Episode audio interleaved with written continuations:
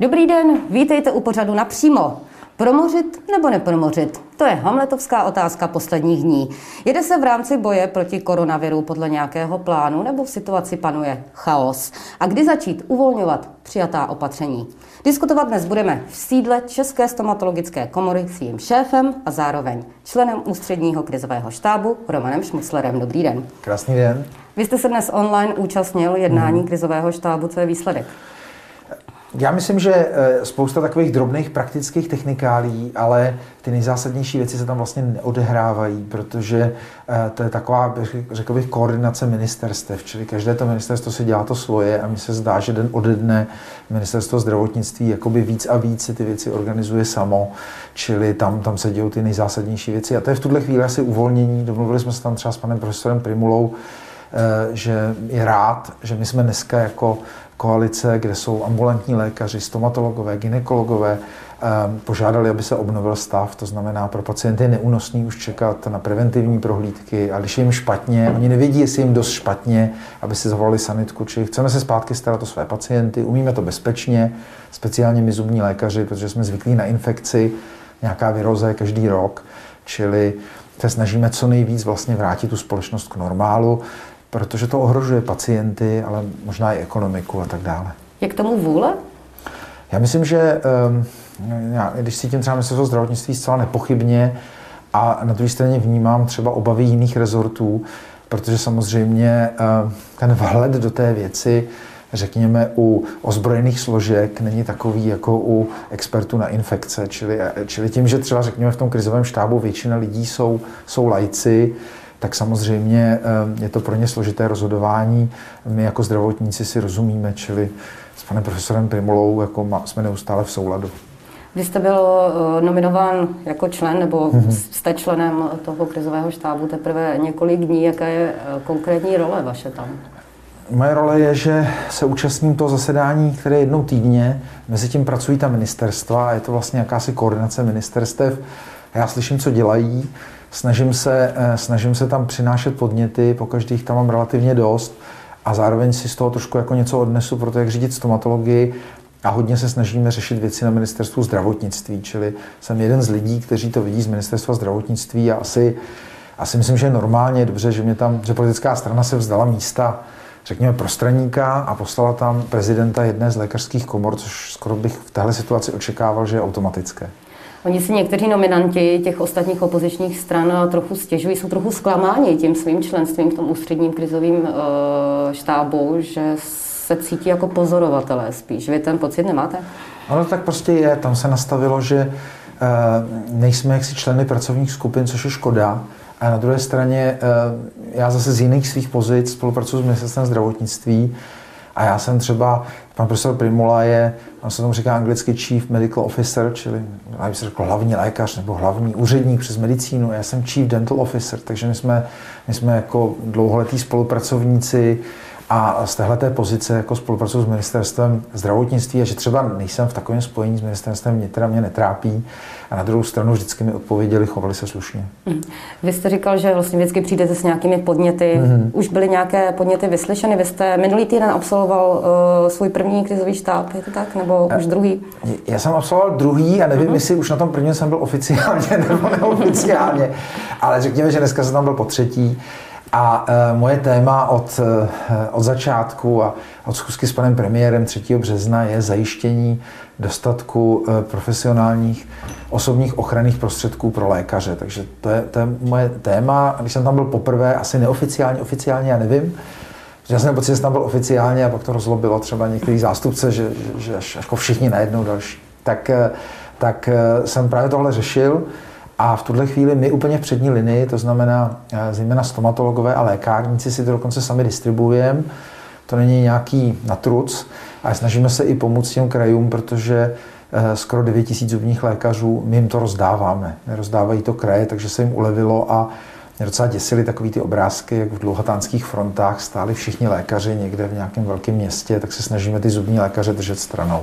Takže tahle ta věc Je, je, je dramaticky lepší, nikdy nebude ideální, ale, ale myslím si, že v spolupráci s Ministerstvem vnitra a zdravotnictví jsme to vyřešili na jedničku. Mezi tím my tiskneme štíty, to je zajímavá věc, že třeba Češi dneska už to know-how se exportuje Česká stomatologie má nejvíc funkčních zubařů z celé Evropské unie, možná na světě, z těch klíčově ohrožených zemí v Evropské unii určitě. A, a naopak pomáháme kolegům v zahraničí a je to zvláštní, že třeba už třeba firmy, které vyráběly něco pro automobilový průmysl, tak teď vyrábějí ochranné prostředky a asi budou exportovat brzo do okolních zemí. Tak, je, tak jak říkali někdo, že Čína je super, že za čtrnáct dní změnila výrobu, tak my taky a my zubní lékaři jsme byli u toho, protože jsme takový napůl inženýři. Jak vnímáte současné kroky vlády? Vy jste na tom úplném samém začátku, jste vládu kritizoval, potom jste tady měl jednání s panem premiérem, ale kritizoval jste ji. Myslí, myslíte si, jestli to sedlo, nebo... Já takhle, já jsem s panem premiérem měl naplánovanou schůzku úplně o něčem jiným. A tam jsme, tam byl sraz profesních komor a tam jsem tuhle otázku otevřel jako z mnoha úhlů. Nejenom jako, že ty lékaři jsou ohrožení, ale že to má nějaký pracovně právní důsledky, že můžou třeba sestry odmítnout pracovat a tak dále a tak dále. A pak se ty věci začaly rychle řešit. A když ale někdo řekl asi za čtrnáct dní, že, že těch prostředků je dost a nebylo, tak jsem prostě řekl, že není. Jo, ale mým cílem není kritizovat vládu, mým cílem bylo dosáhnout vyřešení té věci a musím říct, že spousta lidí třeba z ministerstev řeklo, je dobře, že se to pane prezidente řekl prostě, jak to je, protože se věci pohly. Bez toho, že si řekneme pravdu a nebudeme je řešit, tak, tak se nikam nedostaneme. Uh-huh. Uh, je něco, podle, na co podle vás i v tuto chvíli třeba vláda zapomíná? Já, když na něco zapomene vláda, tak já mám tu tendenci jako to zorganizovat sám, takže bych těch věcí jako mohl říct spousta. A já jsem svým založením člověk, že nejdřív se postarají o sebe, o svoji rodinu, postaráme se o sebe jako zubní lékaři a pak budeme čekat, že nám někdo pomůže. Jo. Ale vím, že samozřejmě spousta lidí to má v Čechách tak, že, že čeká, co zařídí ten stát, že, že, že, že chtějí být takový vojáci, který někdo někam posouvá. Strašně se jim líbilo na začátku, že by to tady mohlo být tak super zorganizovaný jako v té Číně, že bychom všichni poslouchali a byly takové figurky na šachovnici. A já mám pocit, že když mi něco chybí, že to mám zařídit, a tak, tak to děláme primárně a když nám něco dodá ministerstvo, tak je to, tak je to jenom benefit. Takže já si nestěžuju. Když, když je něco špatně, tak za to můžu určitě já. Kdybyste byl tím člověkem, který čeká na to, až mu někdo řekne, co má dělat, nebo tady máš to, co potřebuješ, tak co by teda vám chybělo? Tak v tuhle chvíli by stomatologie stála. Jo, čili neměl bych dostatek těch ochranných prostředků, asi by třeba ty stomatologové nebyly v popředí, určitě by mi nikdo nevyrobil štíty, vlastně ani se nebylo na začátku jasný, jestli ty lékaři smějí nebo nesmějí dělat, čili ještě včera mi přišlo z nějakého kraje našim zubním lékařům, aby nedělali preventivní prohlídky, to je odborně nesmysl, to je věc, při které není žádný ohrožení, čili tyhle všechny věci musíte nastavit, ale nemá smysl nad tím brečet, že když mi přišlo tohle, jak jsem říkal, to si myslíme, že je odborný nesmysl, vysvětlili jsme to s těmi kraji, dneska jim to řekl pan profesor Prymula, věci vyřízená, čili vždycky, když je nějaký problém, tak se musí vyřešit.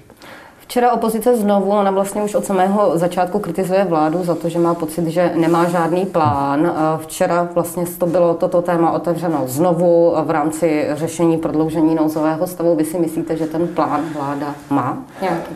Já myslím, že se to ve vládě trošku pere. Jo, to znamená, my jsme na tom krizovém štábu, já nemůžu říkat úplně detaily a řekněme, že tam byl lékař napojený na Čínu, který který, řekněme, tu věc vidí jenom jako ten covid, to znamená, když bychom neměli jiné problémy na světě než covid, tak, tak by bylo možná dobré jít čínskou cestou, to znamená, kdyby jsme byli jedno město v bohaté Číně, Česká republika, to znamená velikostí, tak já si dokážu představit, že by, že by bylo možné tady úplně zastavit život, to znamená, tak v té Číně to probíhalo tak, že ty lidi doslova zůstali doma. A policie obešla všechny byty, to znamená zaklepe, vleze vám do bytu, prostě e, něco, co my si tu vůbec nedovedeme představit. To je opravdu karanténa, která funguje. To je jedna možnost, která je velmi možná, otázka jestli je dobrá, špatná, a pak je možnost to nějak rozvolňovat, co, což tady bylo od začátku, protože jsme měli třeba přísné věci na sport, ale lidi mohli jet metrem, tramvají a mohli být v práci v obrovské fabrice a potkat tisíc lidí. Jo? Čili, čili um, my nějakým způsobem jsme šli tou cestou spíš rozvolňování a to rozvolňování pokračuje dál a dál, ale samozřejmě, že cítím, že, že ty lidi, protože nejsou na to odborníci, tak, tak slyší, že někdo říká, že všichni umřeme, pak zase slyší rozumný názory profesionálů typu pan rektor, pan profesor Prymula, možná moje názory, tak, tak chápu, že se to mele i v té vládě. Je potom třeba v tom uh, ústředním krizovém štábu, uh, je potom třeba nějaký jednotný názor? tam, tam, tam není jednotný názor, to je, to je štáb, to znamená, jsme jako ve válce a máme velitele, to je Jan Hamáček, takže my tam, my tam třeba můžeme říct nějaké věci a pak pan ministr Hamáček to shrne a tím je to vyřízený. Proto, proto taková věc, jako, jako je zorganizovaná, aby ta diskuze byla, byla zjednodušená a řekněme, jeden člověk to mohl řídit. Když půjdeme do současnosti, tak vy jste na Twitteru napsal, není, není Čína z koronavir, ale počet propuštěných lidí. Vy, stá, vy sám jste si právě na sociálních sítích povzdechl, že jste musel několik lidí propustit. Kolik jich bylo? Tak my to máme na nějaké kombinaci, to znamená, řada lidí je, řada lidí je e, propuštěných, to je, to, to je třeba u mě relativně málo, protože snažím ty lidi udržet, že mám takový pocit, že v dobrém i špatném, něco jako manželství. Ale jsou prostě věci, kde nevíme, to je právě to, že nemáme ten plán vlády, který vadí spoustě podnikatelů. Já myslím, že kdyby někdo řekl, hele, na čtyři měsíce to tady zavřem, tak si každá firma řekne, OK, tak čtyři měsíce nejsou příjmy a dá se to nějak nastavit. Když řeknete, bude to trvat tři neděle, tak se to dá taky nastavit. Možná i půl rok, já nevím, nejsem ekonom. Ale to, co je složitý, je, že my nevíme, jestli třeba část lidí máme propustit, že nevíme, jestli se třeba počítá s tím, že letos bude v létě lázeňská sezóna v Karlových Varech, takhle ještě to řeknu obyčejně, se vůbec počítá s městem Karlovy Vary. Jo? Čili, čili to jsou věci, na které bychom měli dát odpověď hned. Já jsem chtěla, aby se na to odpověděla dneska na tom krizovém štábu a to se nestalo. Čili, čili bohužel bylo tam spousta pozitivních informací od pana náměstka Prymuly, ale bohužel jakoby nějaký jasně řečený exit scénář tam nezažil. A ty lidi, já myslím, že, že snesou hrozně nepříjemností, ale potřebují vidět plán. Ten plán se může nepodařit, ten virus asi neexistoval před pěti měsíci, čili, čili to se nedá všechno předpovědět. Ale žít v takovém tom, že, že možná v těch Karlových Varech ty lidi ty lidi nebudou pracovat v tom lázeňství měsíc, nebo do konce roku, nebo dva roky, s tím se žije hrozně těžko těm lidem. Že kdyby někdo řekl, hele, tato sezóna je ukončená a my vám třeba dorovnáme platy ze státního rozpočtu, tak myslím, že se uklidní. Ale ta nejistota, ta nejistota, myslím, že trápí lidi nejvíc. Proč vám na to nikdo neodpověděl? Tu odpověď nikdo nezná, nebo... Já myslím, že, že ta odpověď není známá, je to daný, je tam spousta proměnných a je to na jednu stranu politika, to znamená, to je, to je, to je veřejné rozhodování, jo? Že, že třeba když si řekneme, že, že uděláme úplnou karanténu, anebo že uděláme nějaké rozvolňování, obojí může mít nějaký odborný smysl a od toho právě máme politiky, aby to rozhodli, aby prostě řekli, tudy půjdeme, má to nějaký přínosy, má to nějaký věci, e, takový plán třeba má už delší dobu Slovensko a Německo ho má dávno, dávno a, a když třeba Angela Merkel řekla, že sedmdesát procent lidí se možná až promoří, Německo má relativně málo obětí a e, pomáhá fyzicky Francii, Itálii, nabídlo testování České republice, čili, čili je, je daleko nějakého rozvratu, o kterém se tady mluvilo. Takže chybí v Česku někdo, kdo by to rozhodl? Kdo by to rozhodnutí udělal? My, my za to máme zodpovědné dva lidi, to znamená máme premiéra, který asi musí ve finále udělat to rozhodnutí a samozřejmě do, určitého mí, mí, do určité míry to rozhodne předseda ústředního krizového štábu. A nebo prostě, ať to dechají na, na, na epidemiolozích. Já myslím, že třeba pan profesor Prymula uh, jako ví velmi dobře, jak se to dá celé zorganizovat, aby bylo minimálně mrtvých. Čili zatím ty výsledky v České republice jsou výborné, ale uh, musíme pokračovat určitým způsobem, který je všem odborníkům jasný, aby jsme ten, ten virus se ho zbavili, protože ty lidi nevydržejí. Jak já říkám, dva roky prázdnin je krásná knížka, ale mizerný plán pro Českou republiku. Vy jste vlastně zhruba už před měsícem uh, měl propočítané, kolik bude tato korona, koronavirová krize stát uh, stomatologii. A naplní se ty vaše prognózy? No tak my víme, včera jsme si odsouhlasili takzvanou optimistickou variantu českého zdravotnictví. Tam zatím ta stomatologie není v detailu, ale je to, že budeme minus šedesát miliard letos. A čekáme, že příští rok se začneme vůbec vracet jako v kvalitě péče ve smyslu peněz k minulosti. Ta věc má ještě jako dvě, dvě proměny. Jedna proměna je, že třeba spousta drahých léků kupujeme v dolarech, takže ono třeba mít stejně peněz, když vám padne koruna, není stejně množství léků. To je první problém. A druhý problém je, že to neskončilo. Čili všichni víme, že, když to, když to řeknu vulgárně, Česká republika je země, která prodává auta a za to jí. Jo? A teď ty auta se nevyrábějí a neprodávají, čili my, my s jistou mírou zjednodušení v určitém okamžiku nebudeme mít v vozovkách, nebudeme mít na životní potřeby, čili, čili my potřebujeme mít nějaký plán, jak to vlastně celé udělat. Takže v tom zdravotnictví víme, že teď je to šedesát miliard a když to skončí podle plánu, který jsem tak jako odhadujeme, že má v hlavě pan profesor Prymula, to bude minus šedesát miliard, což je velká rána pro české zdravotnictví, ale nějakým způsobem se to zvládne. Pak bude politické rozhodnutí, jestli se to zvládne, takže řekněme, třeba budou nemocnice placené se zpožděním a budou pozdě platit faktury, nebo jestli se sáhne do personálních nákladů, to, nebo, nebo dokonce do nákladů na léčení. Spíš očekáváme po zkušenostech z minulosti, že se bude, budou pozdě platit faktury.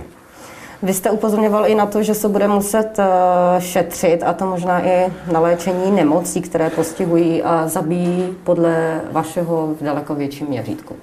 To je nepochybné, protože, protože česká medicína je třeba vyhlášena neuvěřitelně vysokou úrovní kardiologie.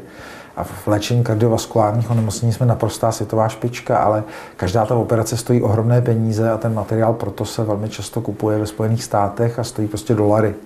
Čili jestliže je těch méně smíň, tak buď těch lidí míň odoperujeme a budou čekat na tu operaci, nebo si třeba řekneme, budeme stejně lidí operovat na srdce, ale nebudeme platit zuby. Kdybych byl politik, tak bych řekl, hele, je to všechno v pořádku, chybí šedesát miliard z tři sta dvacet, to nic neznamená, ale protože ty peníze mám spočítaný, tak vím, že to něco znamená. Čili, čili musíme jako vážit ty opatření. Kdybychom byli třeba město Wuhan v Číně, tak je to dobrý, protože to je z hlediska Číny nevýznamná oblast, že tam relativně pár lidí a je to tak něco, jako když se zavřel Uničov a Litovel. Jo? Z hlediska ekonomiky České republiky to není rozhodující a každý tomu rozumí, ale Česká republika, jestli je zavřená celá, tak se prostě tady nevydělává. Jak vnímáte kritiku Miroslava Kalouska po tom, co vy jste v uvozovkách přepočetl pacienta na peníze, tak on se vlastně za tento váš přepočet se omlouval s tím, že vlastně to nesouzní s názorem TOP nula devět, za kterou jste nominován vlastně do krizového štábu? Já, já se přiznám, že tomu vůbec nerozumím, ani jsem to nějak moc neřešil. Já mě na to upozornili lidi z TOP nula devět. My prostě máme nějaký ukazatel, kolik stojí jakoby život a, a je to jeden z mnoha ukazatelů, který právě po nás chtělo třeba Ministerstvo financí a s tím se počítá po celém světě. Je to metodika převzatá ze Spojených států, já ji nevymyslel. A my jako lékaři samozřejmě budeme šťastní, když to nebude jedna celá dva milionu, ale když to bude sto dvacet milionů za život. Jo? Čili říkat, že Šmucler chce, že to je jedna celá dva milionu, že to přepočítává, je absurdní, protože, protože to, to, to po mně chce stát. A já, já, já jenom bohužel říkám, ano, jenom jedna celá dva milionu říká stát. Jste říkal, mě na to upozornili lidi z TOP nula devět, na co konkrétně vás teda upozornili? Na to, že pan Kalousek se za to omlouval, nebo na to, že třeba takováto vyjádření nejsou vhodná ve chvíli, kdy vlastně jste nominantem za ně? Má, má, máte dvě, dvě, dvě takové roviny. Já se snažím říkat lidem pravdu, já jsem chirurg a vím, že když prostě pacient má třeba absces, který ohrožuje na životě, tak do ní musím říznout, jakkoliv ten skalpel nevypadá dobře. Ale já potřebuji, aby ten člověk přežil. A tenhle ten můj trošku chirurgický přístup vadí spoustě lidí napříč politickými stranami, takže jim to vůbec nevyčítám. Jo? Já si dokonce myslím, že spousta lidí má legitimní názor, že třeba dvouletá karanténa je prostě dobré řešení. Takže to je, to je rovina, která je napříč politickými stranami.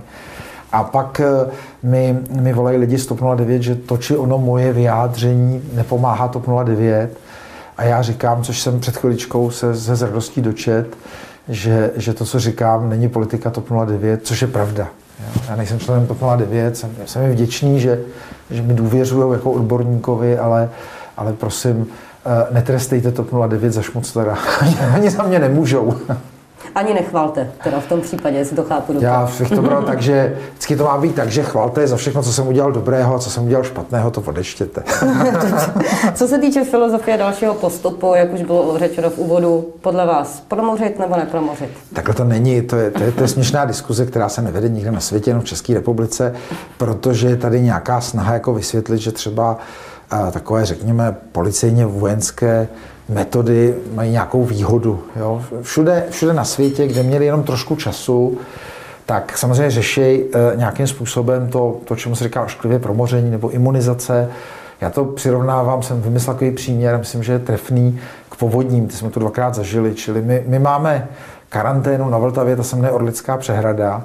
A ta Orlická přehrada nám prostě dává šanci získat čas, že jak se to valí z té Šumavy, tak my můžeme tu Prahu chvilku zastavit, ale prostě víme, že ta Orlická přehrada přeteče, čili, čili ona nás nezachrání a my musíme prostě se připravovat na to, aby jsme to zvládli, čili to je asi tahle karanténa. Když jsme dělali po druhý ty záplavy, první se úplně nepovedly v Praze, druhý už byly úplně super, protože jsme měli nacvičený.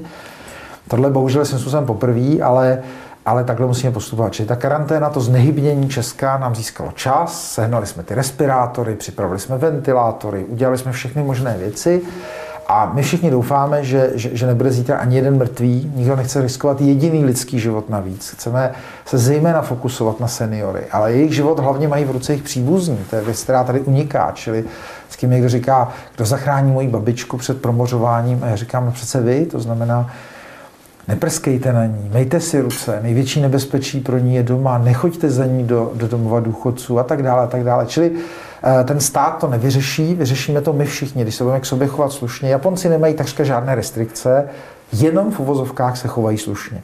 A já myslím, že Češi to dokážou taky, že se ta, ta věc jakoby zlepšila. Takže to promoření, nepromoření je nesmyslná diskuze.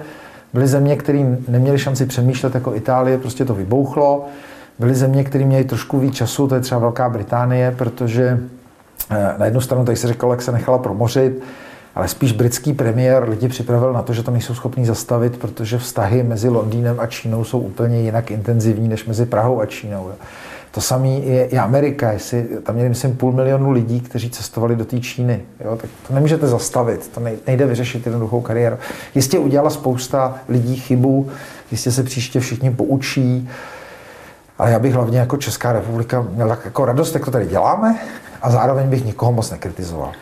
Nicméně, pokud se budeme bavit, řekněme, o té postupné imunizaci, hmm. protože to je hezčí termín než promořování, tak by to bylo nějakým způsobem určitě řízené, izolovali by se ty, řekněme, seniori a podobně. Ne, to, to běží od samého začátku a jenom teď se z toho dělá politika. Jo, to znamená, hmm. jako různý strany, jak chtějí uspět, já myslím, že v podzimních volbách, tak říkají jako různé věci a nazývají to různými názvy. Mluví o chytré karanténě versus promořování versus imunizace. Ale běží to od začátku, to znamená tím, že jsme pustili lidi do práce, že jezdí M H D, já jezdím M H D každý den a ta tramvaj má daleko k tomu, že by byla sterilní. Že jo? Čili, čili se jako intenzivně promořuji, možná už jsem covid měl, možná ho budu mít, možná se mu vyhnu, to já nevím. A kdybych se mu chtěl určitě vyhnout a nepromořovat se, no tak bych nesměl vůbec víc domova, někdo by tam musel nosit sterilní jídlo. Jo? Čili, čili my se jako promořujeme nějakým způsobem, to je přesně ta Orlická přehrada, prostě to nejsme schopni zastavit a, a, a snažíme se, aby to nedostal jediný rizikový člověk a A budeme se snažit i, aby to nedostal někdo mladý, protože ta nemoc může samozřejmě ohrozit i mladé, není to jenom tak, ale na druhé straně, co nám brání teďka dokončit ročník mediků, kdy já jako učitel někoho vyzkouším, kdo bude ode mě čtyři metry a, a, a za měsíc máme lékaře, to je asi zbytečný zastávat, čili, čili tam, kde to je bezpečný, tak bych to povolil a kolem domovů důchodců udělejme neprůstupnou hráz, ale zase to je, to je výhoda toho promoření, když Když to ta veřejnost bude mít, tak v určitý fázi ty domovy důchodců jsou bezpeční. Ale ty lidi, co tam třeba chodí za těmi babičkami, tak oni vydrží speciální režimová opatření třeba měsíc, dva. A když řekneme, že dva roky tam nikdo nepůjde, že dva roky ty lidi budou, ty kuchařky třeba v domově důchodců pořád, jo, to, to, to není reálný. Čili my musíme, musíme připravit tu situaci tak, aby jsme v určitý okamžik mohli říct babičky, dědečkové, pojďte ven, všechno je v pořádku. To ale teďka není, tak je chraňme, co to jde. Jak vy potom vnímáte, když šéf krizového štábu, pan Hamáček, slova pana profesora Prymuly omlouvá tím, že to byl nešťastný výrok a že už se nebude opakovat? Já, já si myslím, že já nebudu komentovat, co kdo koho ale jak tento komentuje. Názor, jako má pan Prymula, tak má hodně odborníků, jestli se nepletu. Já jsem nepotkal odborníka, který by měl jiný názor, než mají všichni odborníci. Čili všichni odborníci mají stejný názor, možná ho trošičku jako jinak třeba interpretují, jsou, jsou, stejný lidi, názor jako pan Prymula. Jsou lidi, kteří volí mediální zkratku, jako jsem já, že jsem mediální člověk, možná některé moje výroky nejsou k tištění do odborné publikace, pak jsou lidi zdrženlivější, ale, ale já jsem neviděl nějaký rozdíl, když se bavím s profesorem Prymulou, s panem rektorem Zimou, s mnoha imunology z univerzity, tam já jsem neslyšel odborně něco, něco jiného, že by někdo říkal, ten názor je jiný. Takže ve chvíli, kdy pan Hamáček to mírní, tak s tím nesouhlasíte? Pan Hamáček je politik a, a, a, a zastupuje nějakou, nějaký elektorát. Velká část jeho elektorátu jsou lidi, kteří zcela objektivně v tuhle chvíli zažívají velký stres, protože tu ČSSD hodně volí třeba starší lidi, důchodci a tak dále. Čili já úplně rozumím, co on říká. On hraje svoji roli ve společnosti, ale věda se nezmění. Jo? Čili, čili je nějaký prostě způsob, jak se řeší virová infekce, jak co nejvíc ochránit lidi, jak zachránit, co to jde. A teď samozřejmě každá politická strana bude říkat něco jiného, protože kdyby říkali to samé, tak bychom nemuseli mít víc než jedno. Takže to, co říká pan Prymula, je podle vás vlastně. Pan Prymula je nepochybně, nepochybně expert na svém místě, to samý pan rektor třeba. Co se týče uh, prognóz, uh, nakonec jsme dnes na menších číslech, než pan Prymula, než pan profesor předpovídal. Testuje se podle vás dostatečně u nás, nebo by ta čísla ve chvíli, kdyby se testovalo, jako třeba v Německu, jak vy jste avizoval, že nám nabízí, že nám taky někoho otestují, že by to ukázalo na úplně jinou realitu? No, ta, ta realita stoprocentně není ty čísla, co vidíme v televizi, že jo? A já nechci spekulovat, že na to nemám vzdělání, jaká ta čísla jsou v reálu. Na to spekuluje kdekdo a to nevíme, ale, ale samozřejmě, že, že máme testovat mnohem víc plošněji to serologicky, když to není přesný, a že, že máme mít ty testy na ten koronavirus, ono to všechno má svý nějaký úskalí.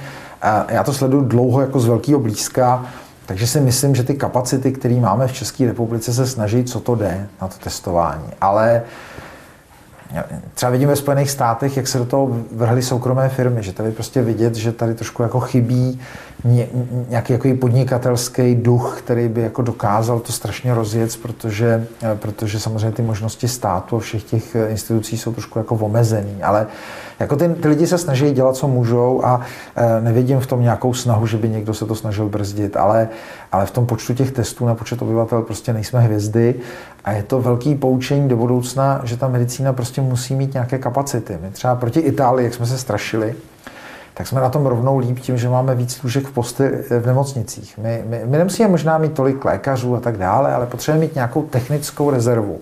A nesmíme to hnát na hranu. Ta Itálie byla vyhlášena v řadě věcí tím, že jakoby šetřili ekonomicky, protože už tam mají dlouho krizi, a omezovali ty místa a prostě nebyla tam funkční rezerva. A tohle možná je otázka do budoucna třeba testovacích laboratoří, že o tom přemýšlet. Ale jinak si myslím, že Že, že tohle je přesně možnost pro nějakou mezinárodní kooperaci, to znám. Lidi mají pocit, že selhala E U, ale E U nemá kompetence ve zdravotnictví, ale myslím si, že tuhle věc jsme schopni vyřešit jenom spoluprací. To znám. Já nejsem fanda toho, že zavřeme hranice na Šumavě a budeme se nějak selektovat, protože se ukazuje ten krizový štáb dneska, já bych řekl, třetina času se věnovala problémům na hranicích, které jsou prostě nevyhnutelné. My nemůžeme fungovat bez sezónních dělníků z Ukrajiny, z Balkánu. My potřebujeme, aby naši lidi šli vydělávat do Německa. V Německu a v Rakousku stojí spousta zaměstnání bez nich. My lékaři v Čechách, velká kapacita je pro Němce, pro Rakušany.